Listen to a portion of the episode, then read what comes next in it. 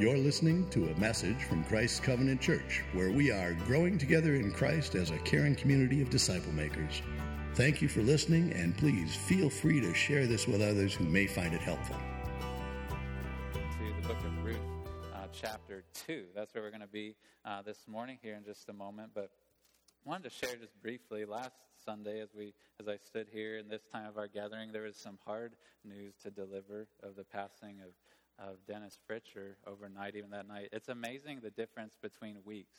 Last week, uh, there was a few deaths even within our church family and, and some um, really awful prognoses of, of health, even for those that we love.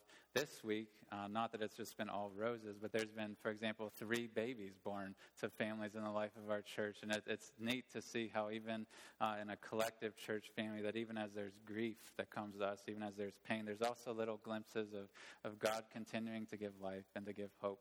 Um, but our, may our hope never just be that we're a young church and we'll have more and more life come physically, but may we have confidence in the Lord who gives spiritual life and who promises us resurrection. Because uh, those kids that are born as sweet as they are will grow, and, and they, as long as the Lord doesn't return, will suffer and, and face death, just as all, all of us will. But we have confidence that we have a Savior who's on the throne of heaven. And so I wanted to share uh, that good news with you. I wanted to know also for you, uh, for those of you who knew Robin Henry and Steve Henry, uh, Robin, uh, we had shared last week, had passed away a few weeks ago. Uh, they have been living out in Arizona the last several years. this uh, weekend, they've desired, Steve has desired to have a memorial service for here, even here at our church. And so this Saturday, here in this very room at 10 a.m., we'll have a time of visitation. If you'd like to come and, and talk to Steve or family members that are able to come with him that morning, we'll have a time of visitation. At 11 a.m., then we'll have a memorial service in honor of Robin to, to celebrate her and the gift that she was uh, to us, but also to celebrate the Savior uh, that she loved and worshiped. So I'd encourage you to come to that, especially if you knew them, but even if you'd like to come and, and be an encouragement to Steve or to hear of a, a life that was well lived uh, by Robin, would encourage you to come to that. All right, have you found Ruth chapter 2? Uh, we're gonna, we started this last Sunday, this book of Ruth. Uh, we're going pretty much one chapter a week, which is a pretty large, uh, quick clip for us to go along as a church. But I wanted to share a, a line from a poem that I came across a few years ago uh, called Upon the Sand. This was by uh, an, a writer named Ella Wheeler Wilcox. And one of the lines in the poem, this is at the very end of her poem, it was this poem about love and the story of Ruth is a love story we're going to start to see even today. Uh, it was about love and the importance of, of friendship as a foundation of a marriage. If there's going to be any romantic uh, nature to a relationship, that it needs to have friendship underneath it and before it. And she said this poetically, I thought, in a, a very moving and simple way. She said, Love to endure life's sorrow and earth's woe needs friendship's solid mason work below. I, I, thought that was great. That, that as we uh, come to a story like the one of Ruth and, and her soon to be husband Boaz, and we even get to see today how they meet, uh, it's, it's, we're going to see that even as this story unfolds, that uh, Ella Wheeler Wilcox's wisdom is coming to fruition even in their story. That before there's ever romantic pursuits, before there's a marriage, before there's a proposal, there's a, a bondedness, there's a, a, friendship, there's an affinity for each other, a, a, mutual relating to each other of respect and appreciation uh, that comes. And that's true in any relationship. I think it is wise to have a mason work, as she calls it, bricks underneath of friendship and bondedness uh, that, that can sustain a marriage when it comes into hard times. And so we're going to get to see today how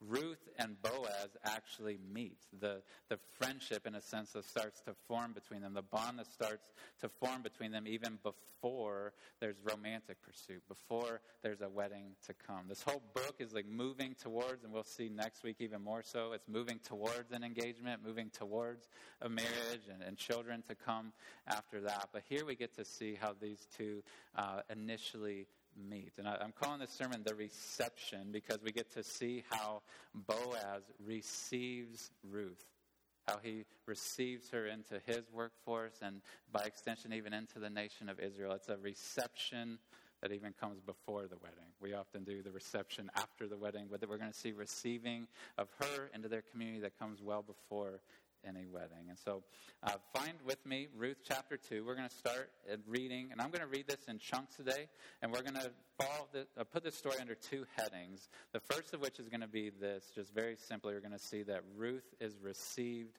by Boaz. She's received by Boaz. If you weren't here last Sunday, what we talked about, just so you're not dropping random into this story, just real quick, what happened in chapter 1 is there was this family, this Israelite family, uh, that because of famine that had been happening around Bethlehem and in their whole nation, they had moved to the country of Moab, which would have been a big faux pas socially in their day. They had moved there, and their, the sons had married Moabite women, uh, which again was frowned upon uh, in that day.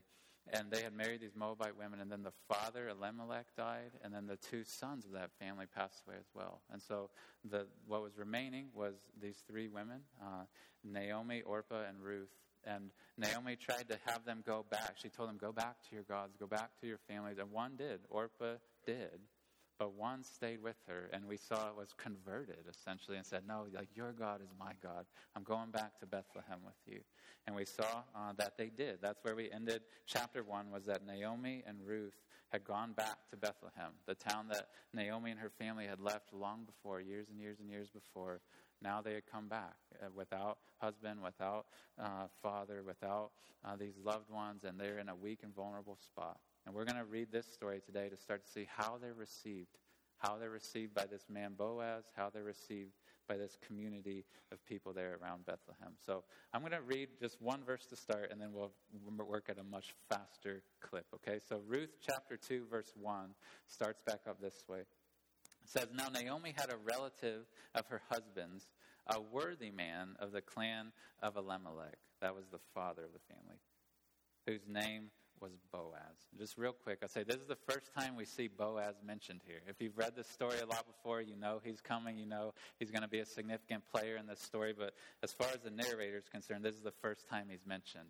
Uh, this man, Boaz. And we learn just a little bit of him as the narrator tells us, but Ruth's not going to know any of this stuff when she starts to meet him. But we're given uh, this insight before we see her go to his field that he was a relative of Naomi's, or Elimelech's uh, family, that he was part of his extended family that Naomi had married into and now Ruth had married into. He, so he was an extended part of their family. But more notably, the author tells us that he was a worthy man, or yours might say like a man of valor uh, something along those lines. This would have been a real quick description to, to let us know as we're about to see Boaz in action that this guy is a worthy man, that he's a godly man, that, that he is a, it had different connotations, like he's a man of means, like he has some stability economically to him. It also implied this idea of strength, like that he had uh, maybe even been a warrior or was set to be a warrior if they were ever needed in combat. All these things are loaded into that word, and we're just given this quick insight to him him Boaz before we ever see him do anything, that he is a worthy man who is a, a part of the clan of Elimelech. And so now follow along with me now that we know just a little of who he is. We're going to see how Ruth comes to meet him, and we're going to start to see how he treats her, how he receives her even into his workforce, into his community. So follow along with me, verses 2 to 7 now. It says, And Ruth the Moabite said to Naomi, let me go to the field and glean among the ears of grain after him in whose sight I shall find favor. And she said to her, Go, my daughter. So she set out and went and gleaned in the field after the reapers. And she happened to come to the part of the field belonging to Boaz, who was of the clan of Elimelech. And behold, Boaz came from Bethlehem. So he had been in town, now he's coming out to the field. And he said to the reapers, The Lord be with you. And they answered, The Lord bless you. Then Boaz said to his young man who was in charge of the reapers, Whose young woman is this? And the servant who was in charge of the reapers answered, She's the young Moabite woman who came back with Naomi from the country of Moab. She said, Please let me glean and gather amongst the sheaves after the reapers. So she came, and she's continued from early morning until now, except for a short rest. Want to pause right there just to make sure we know what's going on here. So Ruth and Naomi, they're in Bethlehem. Probably we don't know where they're living, but they're in that town somewhere, uh, maybe nearby where Jesus was eventually born. Who knows? It wasn't a big place, but they're staying somewhere in town. Um, but Ruth takes this initiative. She's the one who initiates this, right? And she says to Naomi, she says, "Let me go work in the fields. Like I, I want to work. I want to help us. Like we have nothing. We have no food. Like I want to go work. I want to gather what I can for us and, and get us uh, some things to eat, enable us to live." And Naomi, she doesn't discourage that. She says, Go ahead, like, go. You can do that. That's fine. And so Ruth takes this initiative and she goes out to this field. And imagine you can kind of piece together by how the narrator describes it that we tend to think of like we have roads that delineate where certain fields are that belong to certain people and certain properties. In this day, it seems like there was just this large, large field, and sections of it would be owned by different people. And that they would know where the lines were, but they weren't always clear. And she goes to one of these large fields that would have had different owners over different parts of it. And I love how the author says in verse 3 that she happened, I can see the author, whoever it was, we don't know, but just smiling as they wrote this, that Ruth happened to come to the part of the field belonging to Boaz. Uh, that, that somehow she just mysteriously happens to, to come to this part of this large field that's owned by Boaz. And she, we, pick, we piece together by the conversation that Boaz has with this supervisor guy when he comes on site. We piece together that Ruth had come there really early that morning. She had been eager to work. She had even requested to, to follow along behind the, the official reapers, the official workers there at harvest time, because that's the time of year they had arrived and that she had been doing that, that she had been working there from early on in the morning. She seems, by the recounting of this uh, supervisor, to have been a hard worker, been a diligent worker. She just took a short break, but other than that, she's been working hard. And, and we see, even before that conversation, that first Boaz notices her right? Like he, he knew who his workers were. There seems to be this wonderful relationship between him and them as he arrives of blessing and, and blessing back from him and his workers. But he notices that there's a new worker there. He notices that there's this young woman there, and he doesn't know who she is. Remember, he would have never met her before. They didn't have Facebook where he could have looked up, who is this Ruth lady? What does she look like that I've heard about? But we know that, that her reputation had been known really quickly, right? When he asks, who is this? When he takes over and says, Who is this? Uh, or he even says, like, whose is she? It's this idea, whose family, whose wife is she? Who, who, who is she connected to?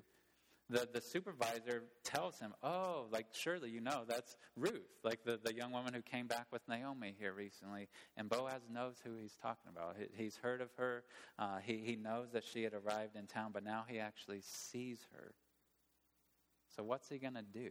Like you can imagine if you don't know the rest of the story, this is going all sorts of different directions. There's this new unexpected worker, it's a foreigner, uh, and you could imagine this going all sorts of different directions. But let's see what uh, Boaz does. Like, how does he respond her? How does he handle this situation? So follow along with me, verses 8 down through, we'll even read verse 14. It says that Boaz said to Ruth, Now listen, my daughter. Do not go to glean in another field or leave this one, but keep close to my young women. Let your eyes be on the field that they are reaping and go after them. Have I not charged the young men not to touch you? And when you're thirsty, go to the vessels and drink what the young men have drawn. Then she fell on her face, bowing to the ground, and said to him, Why have I found favor in your eyes, that you should take notice of me, since I'm a foreigner? But Boaz answered her, All that you've done for your mother in law since the death of your husband has been fully told to me. How you left your father and mother and your native land and came to a people that you did not know before. The Lord repay you for what you have done, and a full reward be given by the Lord, the God of Israel, under whose wings you've come to take refuge. Then she said, I have found favor in your eyes, my Lord, for you have comforted me and spoken kindly to your servant, though I am not one of your servants. And at mealtime, Boaz said to her, Come here and eat some bread and dip your morsel in the wine. So she sat beside the reapers, and he passed to her roasted grain. And she ate until she was satisfied, and she had some left over. We'll pause right there. So, what, what did Boaz do here? Like, how did he handle this situation? I don't know how you would have handled it, but we read how he handled it. Uh, Boaz, he, we knew he had noticed her, like he had observed her. Hey, here's this new young lady here. So he paid attention. He saw her. He took note of her. But what we read next is that he actually speaks to her. And he, he speaks to her personally. He doesn't just send some messenger to go talk to her. He talks to her personally. And he speaks to her warmly. He speaks to her with respect and with dignity and with honor, and not, not uh, passing her by, not just being trite and dismissive of her, but he speaks directly to her. He speaks warmly to her. What we piece together as he interacted with her is that it's not just that he notices her and speaks to her, but we see that he provides for her. That, that he is saying, giving permission. Like maybe the supervisor had given tentative permission for her to do this, but he's saying, I am fine with you doing this. I would love for you to stay here, work here, like gain, uh, glean some of this grain. Uh, I want you to have this food. I want you to have provision for you and for Naomi. Like, please work here. You are welcome here.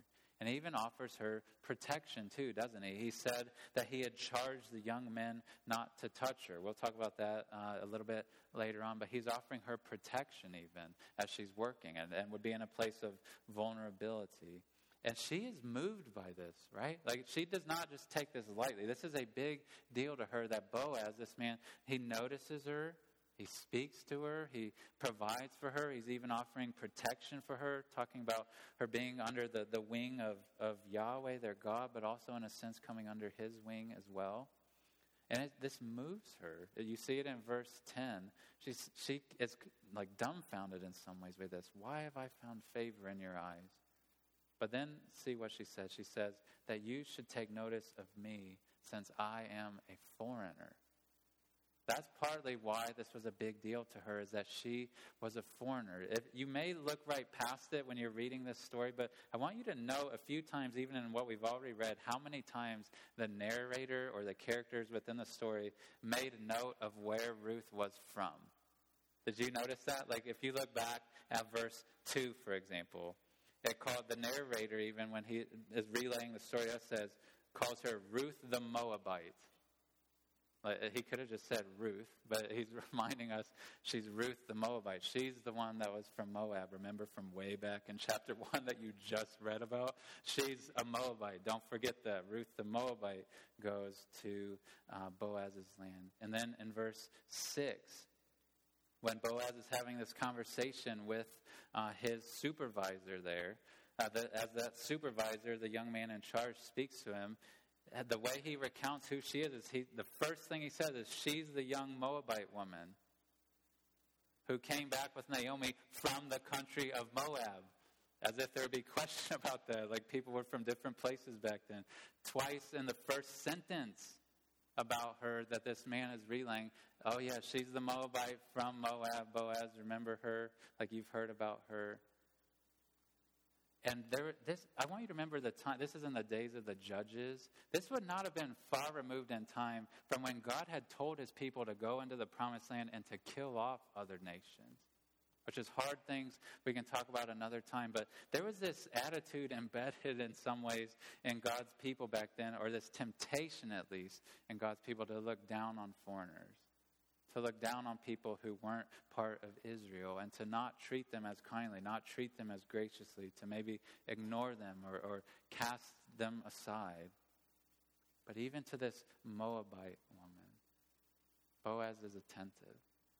He speaks to her and he offers her provision, he offers her protection. And I want you to know, Boaz, in some, lest we think Boaz is just this super noble guy right off the bat, Boaz would have been required to do this to some degree by the law even by the Old Testament law. I have a verse I think we have up on the screen from in Deuteronomy chapter 24, verse 19. This was part of the law God had given to Israel, uh, telling them how to live. Sometimes it got down into detail, even of how you do a harvest, how you treat people who are needing food. And one of the things that God had told his people was this, and Boaz would have known this. He had said this When you reap your harvest in your field and forget a sheaf in the field. So imagine people are harvesting and then they drop a sheaf. They drop, I don't even, side note, I had to look up what sheaves even are and what winnowing and threshing and all these things are. I'm still not an expert. Somebody can teach me about this. But the idea is God saying when your workers drop things, like when there's things that they, either as they're carrying or they, they just drop them, he said this God had said to them, You shall not go back to get it. It shall be for the sojourner, that would be Ruth, the fatherless, the widow, that's Ruth, that the Lord your God may bless you in all the work of your hands. So this would have been part of the law that God's people were expected to do is, hey, when there's people who are in need and it comes to be harvest time and they have no ability to grow stuff on their own, they have no ability to sell this stuff or eat this stuff, you need to provide for them. Like, as you drop things, let them come pick it up. Like, don't be so greedy that you're not letting these outsiders come and at least have the, the scraps to be able to live off of and to eat or to sell. But Boaz, it seems to be glad to do this. It, it wasn't just something that, that he ha- felt like he had to do, he is glad to do it. You, you pick that up as the narrator recounts this, as, as she says, Why have you found a favor in your eyes and taken notice of me as a foreigner Boaz doesn't just say in verse 11, well, you know, like Deuteronomy 24 19, like tells me I have to do this. Uh, he says, I've heard about you. Like, I've heard how you left Moab. I heard how, even though there's been this hardship, you've been faithful to Naomi, how you've sought to care for her, even that you've come out here to work to try to provide for her, that you left your family, you left your homeland, you left your gods and your religion, and you've come to be with us. He's saying that speaks volumes to me. And he's even saying, May the Lord bless you for those things, for the sacrifices that you've made. And, and I'm glad to be a part of it. I'm glad to, to receive you and to, to try to provide for you. You want to know a fascinating side note on this? Is that one of, we don't know if it was his mother or maybe his grandmother or great grandmother, but did you know that Boaz, this man here, descended from the prostitute Rahab, who had been in the city of Jericho when God's people had come to destroy it, not a person of Israel. She was one who was kind to the Israelites, who had helped, uh, helped them in their work, had helped them in their conquest, and then she became an Israelite.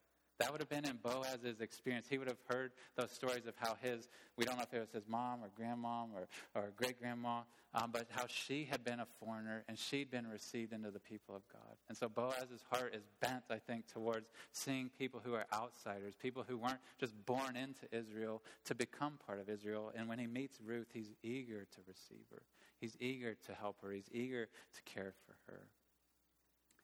But what you see, why I had us read verse 14 included in this, is you see here that Boaz goes above and beyond what the law required. Like he did what the law required. He's, he's commanding his workers, let her pick up the things that you drop. As, you drop these things, let her do this. Don't harm her, don't touch her. But I wanted, to, I wanted to see you to see here that he goes above and beyond in verse 14 when he says to her, Come here and eat some bread and dip your morsel and the wine. And he invites her to come sit with his workers. He invites her to come be part of this community when they have time for a meal. That he doesn't just make her keep working, he invites her to be one of them. Say, You're part of us. Like, come eat with us, come have a meal with us. I wanted to teach you uh, what I think is a cool word. I, I, learned this a while ago. I even have a definition of this, I think. This is a cool word. I, I like this uh, is this word supererogation. It's a term that people use in ethics. It sounds like a farming term, like super irrigation, like we've had tons of rain this, uh, this year. It's not that, it's supererogation. It's this idea, Webster's uh, dictionary defines it as this the act of performing more than is required by duty, obligation, or need. It's this idea in ethics that there's certain things that we ought to do or that we have to do morally and ethically, that, that this is just right. This is what you do. And if you don't do that, you're wrong. But there's this whole category of things we can do, and sometimes we do, that go above and beyond that. I say, okay, this is where I know I have to operate, but I'm willing to do this. I'm willing to serve you in this way. I'm willing to provide this for you. And that's what Boaz does here. It's this act of supererogation. This uh, him saying, not only do I have to let you work here, not only am I glad to let you work here, but I want you to become one of us. I want you to eat with us. I want you to come. And he even passes it to her. Like this, this lady who would have been brand new, who would have been viewed as the Moabite, he passes the roasted grain to her. He tells her, like, dip your bread in this, uh, this wine with us, like, eat with us. He shows hospitality to her. And I love this story. I love this section of this story because I think you see here, and we'll see this unfold even more. But you see in Boaz's receiving of Ruth, you see a picture, I would say, of Christ receiving us. As there's this man who, uh, in this story between two human beings, he receives the outsider. One who had no claim, who had no right to be part of his family, to be no part of his workforce. You see Boaz looking upon her with compassion and attention and saying, even at loss to myself, even at loss to my workers, I want you to be part of us. Like, I want you to work with us. I want you to eat with us. I want you to stay here. Don't just come today, come back again and again. And you see that when, uh, that when he looks at her, he saw some merit in her. He saw some worthiness. He said, Man, I've heard of what you've done. I've heard of how you left your gods and your family and your land and you've come here. And so he looks at her and sees merit and says, you can, you, I'm glad to receive you in. But when Jesus looks at us, when Jesus looks at you, he sees an outsider who doesn't have merit. He sees in me and in you, he sees someone, yes, who is created in the image of God, who is valuable, but who has done everything to walk away from him, to disobey him, to spit in his face, to say, I don't want to obey you. So not only are we outsiders to him naturally, but we're enemies of his. We're, we're rebels to him. But when Jesus looks at us, just as, as Boaz looked at Ruth with compassion and said, At loss to myself, at loss to my workers, I will receive you in. When Jesus looked at us, even without merit, even without good works that we could bring to the table or things that we could offer to him, he was willing not just to give up some barley sheaves and some food at the table, he was willing to give his life he was willing to shed his blood, not just lose some economic resource, but to lay down his life so that we might be received into his family. So we might be welcomed to the table of God, that we might be received back to him. I love this passage in Ephesians chapter 2, verse 13. Paul, the apostle, had said this. He said, Now in Christ Jesus, you who were once far off have been brought near, hear this, by the blood of Christ. And when, when God has looked at us, when Christ looked at us as outsiders, as enemies, he couldn't just wave a magic wand like Boaz kind of did here and say, welcome in. Like, just, we'll just add some water to the soup. We'll just welcome you in. Like, it, it, it was a cost to him, but it wasn't a huge cost to him. But when, if we were to be received into the family of God, if we're to be welcomed by him, it took the blood of Christ.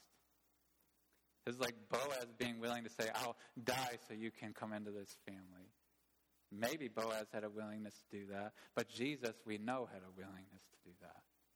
He laid down his life when he went to the cross, saying, I'll take on all your sin. I will take on all your rebellion against me and against the Father. I'll take it on myself, and I will let my blood be spilled as punishment, as payment for your sins, so they might be removed from you and now that you've been made clean, you can be received. You can be welcomed by God the Father. You can be welcomed into my family.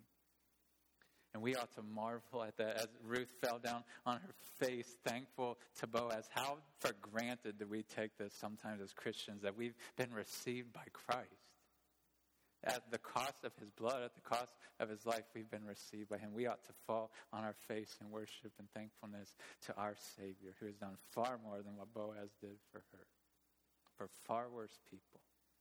But nonetheless, I think we see a picture here of this receiving of Ruth by Boaz, and it's a picture, a, a precursor of what Jesus would do for us.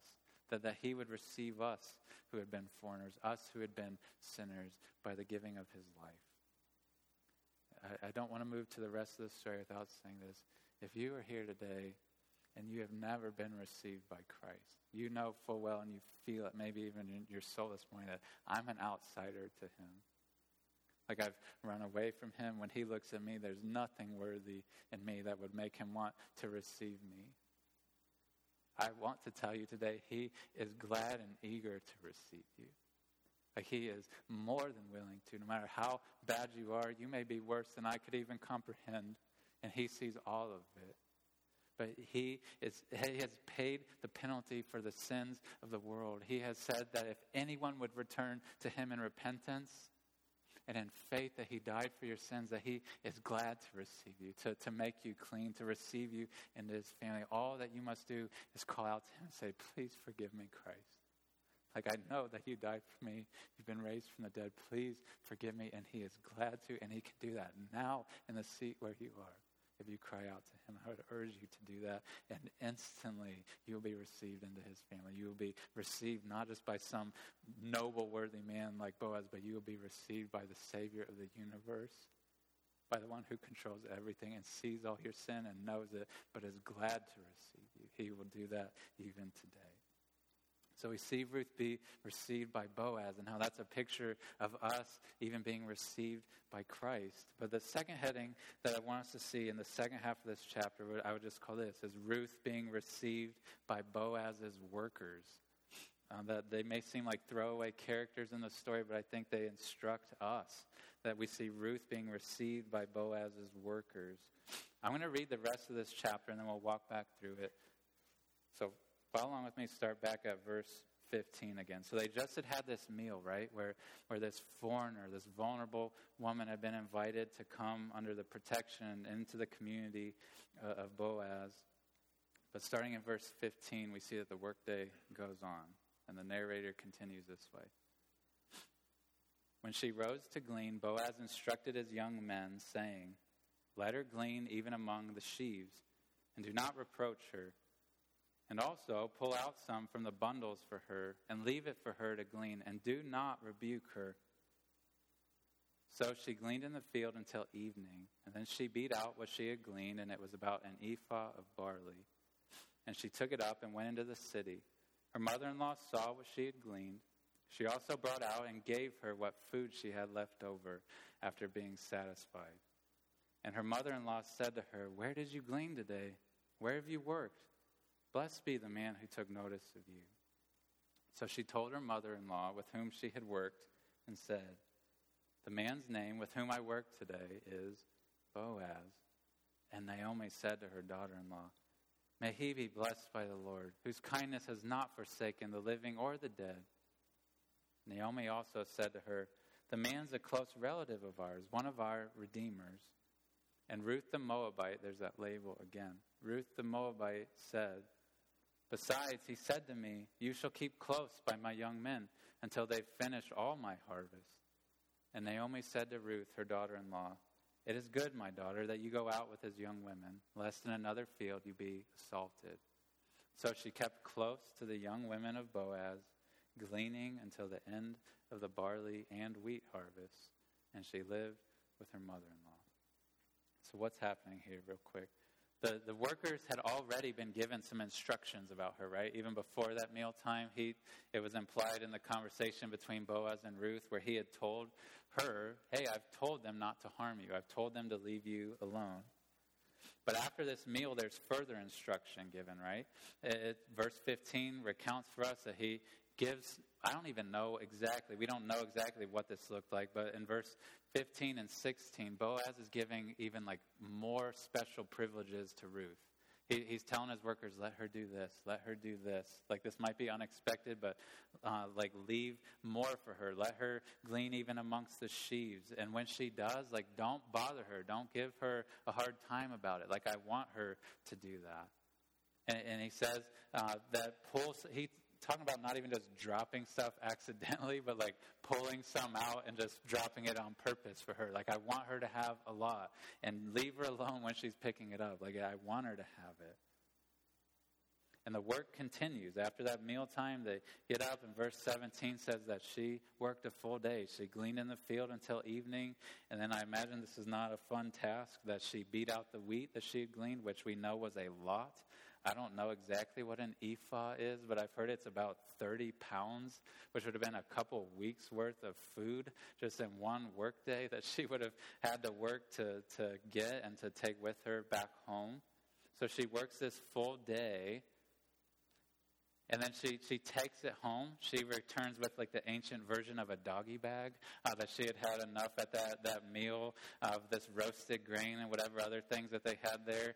How she kept it from going bad, I don't know. The ancient world, they didn't care about room temp- temperatures of food and stuff like that. So she brings this like secret food even to Naomi as she gets home.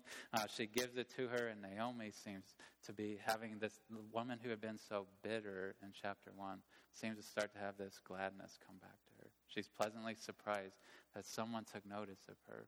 And she wants to know who it was. Like, who did you get to work with? How did you get all of this food? Like, somebody obviously noticed and, and gave you special favor. And she says that it was Boaz.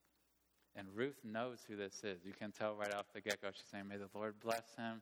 And she knows who he is. She, I don't know if she knew him when he had been younger before she had left long ago, or, how, or if she just knew him by reputation, but she knew who he was and knows that he's one of these relatives that could be one of their redeemers, which we'll talk about more next week and the weeks that follow.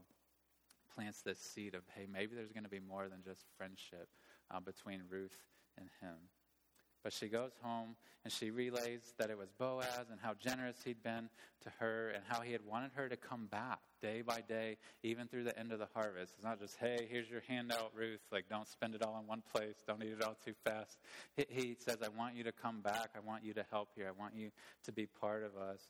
And the narrator tells us in verse 23 that's what she does that she goes and she goes back day by day and works with the young women there in Boaz's field until the end of the harvest.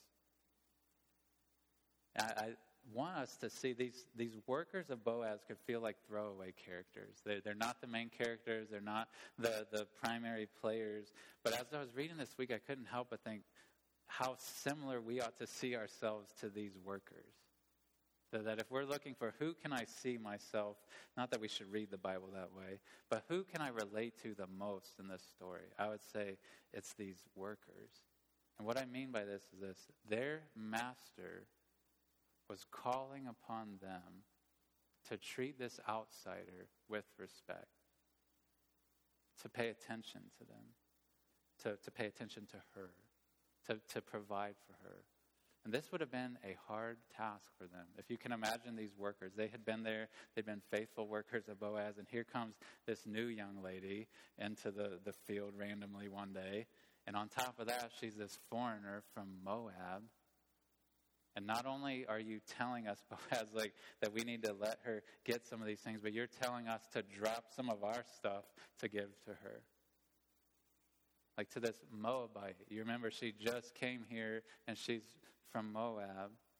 And Boaz had to tell them multiple times, but I think he probably told them again and again in the days to come, yes, that's what I'm telling you to do. I'm telling you to treat this woman, this outsider who is vulnerable and weak, I'm telling you to treat her with kindness and with respect. There would have been this temptation, you hear it alluded to a few times, for there to even be kind of this like intimidation or roughing up, or there's this word assault. I think in our day and age, we often read like sexual assault into those things that may have happened, but more than likely, what would have been happening is that as Ruth was, was taking some of the privileges that, that Boaz had given to her to go and grab from this pile or to, to grab from that, you could see people being frustrated and say, No, you will not. Like, and like trying to intimidate her and like get her to back off and say, This is my stuff. Uh, and Boaz is wanting to protect her from that and say, None of that in this field. And Naomi is wanting to protect her from that, saying, Stay close to them. Like this man is, is orchestrating things to protect you and care for you so that, that these workers will be kind to you, that they will show grace to you and, and generosity towards you. This would have been hard. They, they, these Israelites, these workers, would have been tempted to, to prideful judgment of Ruth to, to not wanting her to eat with them, to not wanting her to get of this grain and of this harvest. They could have been competitive with her. They could have been jealous of the attention she was receiving, the favor she was receiving, yet their master was telling them respect her, provide for her, eat with her. And has not Jesus told us to do the same? Like our, if Boaz is a picture of us, of Jesus, has Jesus not told us as his servants, as his workers, has he not called us to respect the outsiders, to receive them into our community, to take note of the people who the world will not take note of or who will treat with disrespect? Jesus lived this out by example, and he gave this as an expectation of us as his people. In Luke 15, for example, Luke 15, is in this record of Jesus' life, uh, Luke recorded for us that it was said of Jesus, or we can read the, just the text as it is. It says, Now the tax collectors and sinners were all drawing near to him. That's Jesus. And the Pharisees and the scribes grumbled, saying, This man receives sinners and eats with them. And they were saying that like this is some slanderous thing, like this awful thing. Like he receives sinners, like he receives these people who are full of sin, and he even eats with them, with these outsiders. Jesus was living out this example for his people, us, to see. That when there's these outsiders, when there's these outcasts, when there's these people who are looked down upon and taken for granted in society, those are who I'm going to like those are who I'm inviting and who I'm receiving, who I'm even eating with. You see Boaz doing that with Ruth, but you see Jesus doing it on a far grander scale. So he lived out this example of receiving the outcast, receiving the vulnerable. But he gave it to us as an expectation that we would follow that example. If you read Matthew chapter 25, Jesus was imagining this judgment day that's to come that all of us will be part of. I'd encourage you to read this for yourself even later today. It's a famous text where Jesus is talking about, in part, how judgment will take place. And it's this famous scene where he's saying that some will say, uh, that, or Jesus will say to some, Hey, you cared for me when I was poor, when I was naked, when I was in prison, when I was sick. You cared for me. And people will say to him, No, we didn't. Like, what are you talking about? That we actually cared for you when you were vulnerable and weak. And Jesus says to them, you, you cared for me when you did that for the weak that were among you, the poor that were among you, the, the people who were in prison right in your own community, the people who were vulnerable right around you. When you did it for them, you did it for me.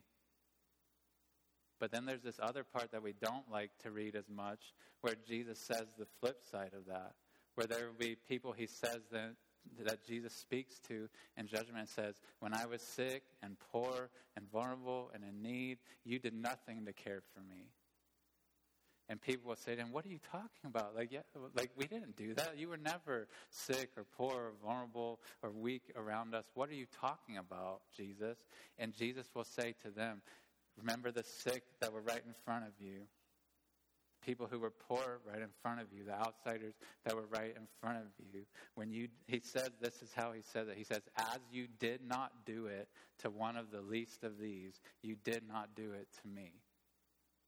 And Jesus is confronting their inaction. He, he's saying in judgment that he will confront the inaction of his people to care for the people who are weak, to, to see the people who are vulnerable, to pay attention to them and to care for them and to love them and to not just ignore them and set them aside, but to serve them and be generous towards them and care for them. And he's saying, as you do it to them, you do it to me. And as you don't do it to them, you don't do it to me.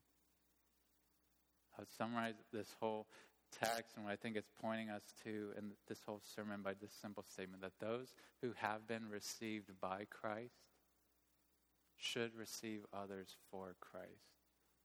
Like the people, and as many of us in this room, if we've been received by Christ as these outsiders, as these vulnerable, sinful people, as we've been received by Christ, we should receive others for Christ. Just as the workers of Boaz were, had been received by him, and now they're being called to receive Ruth, this outsider, we're called by Jesus to receive outsiders. And this act, this act of receiving them, it's not supererogation for us to do. It's not like, well, if I just do nothing, then I'm good. No, Jesus tells us to do this. Like, it's not an optional, like above and beyond thing. He tells us to do this. to pay attention to the people who are hurting, to look for the people who are outsiders, to look for the people who are vulnerable, who are taken advantage of, who are mistreated. He tells us to look for them. It's not above and beyond, it is basic Christian living. It's following the example of our Savior. There's much that could be said about how to do this, but I, I want how to, to receive people, how to care for the people who are vulnerable. I want to note, though, this can be complicated for us when we try to take things from the days of Ruth and just immediately transfer it into our day as Christians. Because in Ruth's day, in Boaz's day, the nation of Israel, like their social whole life as a community, was the same as their religious community.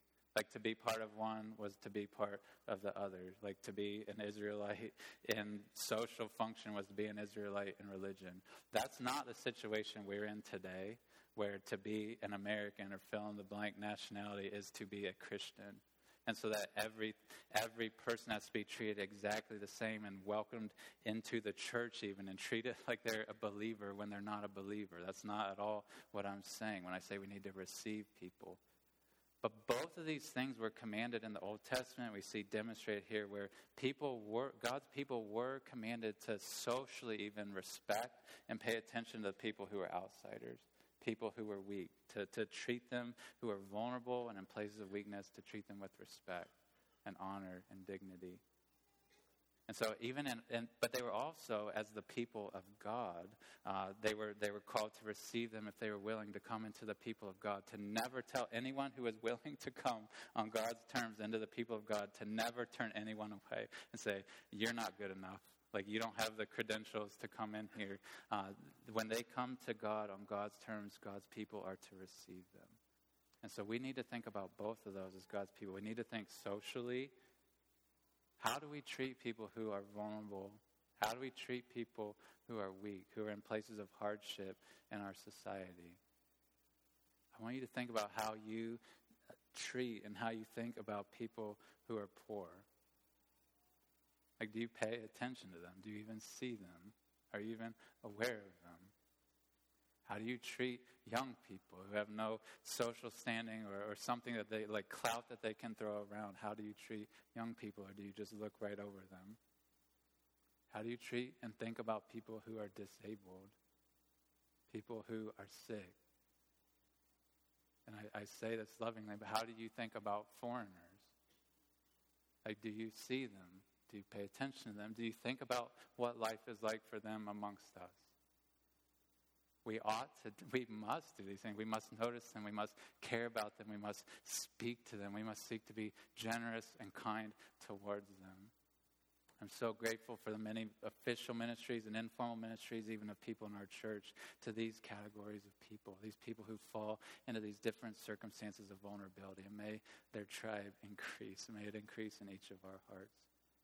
So we need to show respect societally for people who are on the margins, people who are on the outside. But we also, I want to think of, lastly, in the life of our church, as the life of God's people, we need to treat well those who are outsiders who are coming into the community of God's people. It is so easy for us to just, these are my people, these are my friends, this, this is my crew of people. And so we, we become oblivious of people who are new, either new to the faith or new to our church. We just look right past them and we don't think about how we treat even basic stuff like how we treat guests who join us for worship. Like when we are done with worship in a minute, are you just going to make a beeline out of this auditorium and go to your car and go to lunch? Are you going to try to talk to people and see who might be new around here? Who might feel weird sitting amongst hundreds of people not knowing anybody? And could I kindly, respectfully try to talk to them and get to know them? Like be sensitive to people who are outsiders be sensitive. Like in a few weeks, we're going to have tons of college students coming back into town. They, they may not feel socially vulnerable to us, but when it comes to the life of a church, they can be. Where they're coming into a room in a community where they don't know very many people at all. We're actually trying to start even a new thing where we have college connectors. Jake Osborne is wanting to have some of you who could serve even as college connectors to say, and these are people who are new in our community. I want to get to know them. I want to just spend some time with them. I want to, to meet with them. I want to help them get integrated into our town and our community, help them think through life. Basic little things like that can be ways that we look for people who are new, people who are maybe outcasts. And if you'd be interested in that, by the way, you can sign up even today. But we need to, to not just be sensitive to guests and new people, but we need to remember that when people are new into the community of God, there is rough ed- there's rough edges on all of us, but there's more rough edges on people who are new into the community of God's people. And we need to be patient as God's people to walk with brothers and sisters who have those rough edges, who have sin issues that they're still working on and growing in, and things they might not even realize yet. We need to be patient and gracious in working with them and, and helping them learn to love Christ and have confidence that they can help us do the same. We need, as God's people, to be generous with our time towards people who are new, people who are in places of weakness and suffering and trial. We need to be generous with our, our time, our skills, our finances. We need to be generous with the things that God has given us, just as Boaz was, just as Christ was. We are called to, to pay attention and to help and to look out for the people who are outsiders, people who are new, people who are seeking to come into our community here. Before, uh, in this story at least, before there is a wedding, there is a reception. Uh, we see Boaz receiving uh, uh Bo, uh, Boaz receiving Ruth into his workforce. We see his workers receiving her into their workforce. May we remember that in relation to Jesus, we are like Ruth. We're received by our Savior. But may we also see ourselves in these workers to know we are called to receive others. We're called to work with them and patiently embrace them into our community